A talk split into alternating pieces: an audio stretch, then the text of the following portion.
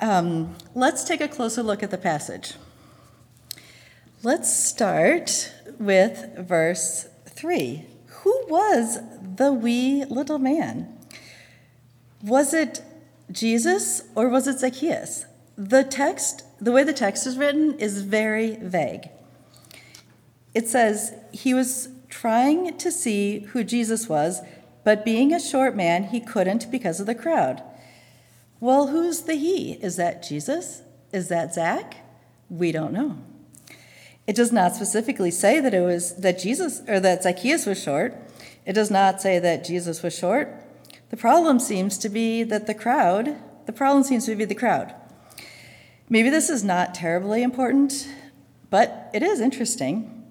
But maybe it is important. Maybe it says something about how we see our how we want to see Jesus. Like, do we want to see him as a big, powerful person? Like, we can't imagine him being short? I don't know.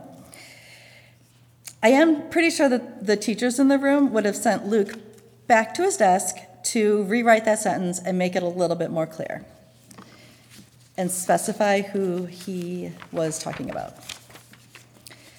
It also leads us to the problem with translations and language, which is the common, pro- the common problem theme whenever we're looking at Scripture. That sentence, that sentence is vague, but it does not completely change the meaning of the text.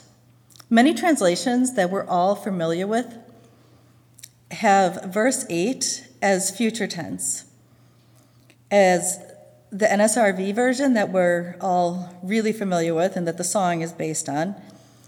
That, that um, verse 8 says this Zacchaeus stood there and said to the Lord, Look, half of my possessions, Lord, I will give to the poor. And if I have defrauded anyone of anything, I will pay back four times as much. Leading us to think that Zacchaeus, right then and there, just had a conversion moment with Jesus and then decides to start giving half of his money to the poor and repay those that have been cheated. Now, look at the Common English Version that how they have translated it. This is the translation that the the people that are doing the Anabaptism at 500, they have chosen this this version through all sorts of um, discernment, and there's a webinar coming up. You can find out why they chose this. But, anyways, let's look at verse 8 in the uh, Common English Version.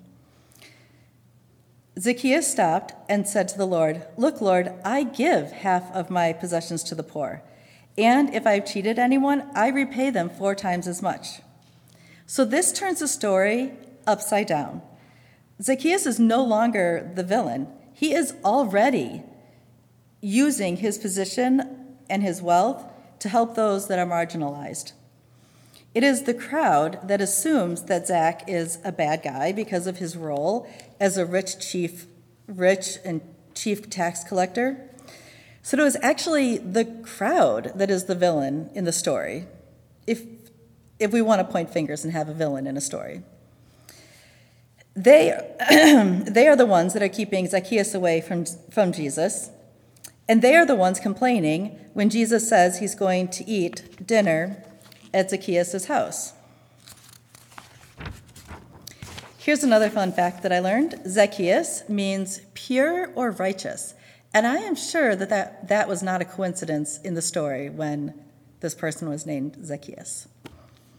Now let's go back to the tree. The crowd did not want Zacchaeus to see Jesus, they were blocking the way. That is why he needed to climb the tree. Think of a high official climbing, like our mayor or president or somebody, climbing a tree, not dignified at all. But that is how important it was for Zacchaeus to see Jesus. Maybe it shows great faith on Zacchaeus's part, not that he was a wee little villain of a man stealing money.